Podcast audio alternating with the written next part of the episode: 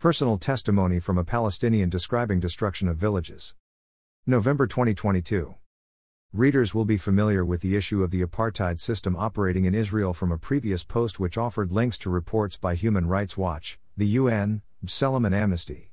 The reports are detailed accounts of the system operating there, which means Palestinians are denied freedom of movement, proper education, and suffer from demolitions of their villages and uprooting of olive groves. An article in the Foreign Policy Journal in 2021, itself referring to an article in the Haaretz newspaper, describes the extensive use of firing zones and that around 18% of the West Bank is so designated. These Area C ordinances have a degree of control so suffocating that every aspect of Palestinian life, freedom of movement, education, access to clean water, and so on, is controlled by a complex system of Israeli military ordinances that have no regard whatsoever of the well being of beleaguered communities. The areas are under military law, whereas Israeli citizens are under civil law.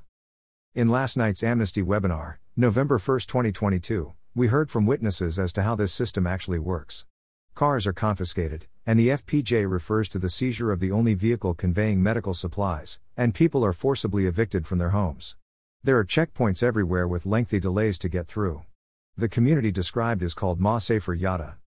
If a Palestinian should lodge an appeal in the courts, they said, the army will arrive and demolish homes and clinics before the court has time to sit. Entire villages have been so demolished.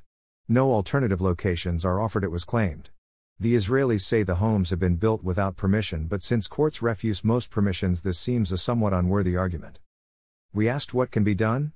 The main response was to make sure our MPs are aware of the situation. They also pointed to a petition https www.parallelparliament.co.uk petition slash 625771 slash take action to prevent expulsion of residents from Masafer Yatta. The Israeli government's response to the Amnesty report in particular has been described in various articles as hysterical.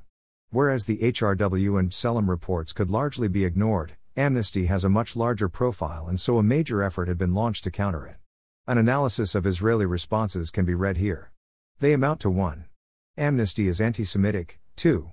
It denies the right of Israel for self determination, and 3. Holds Israel to uniquely harsh standards it does not apply elsewhere. The main point is that we were unable to find a detailed response to the findings of the reports pointing out errors of fact in the amnesty or other reports.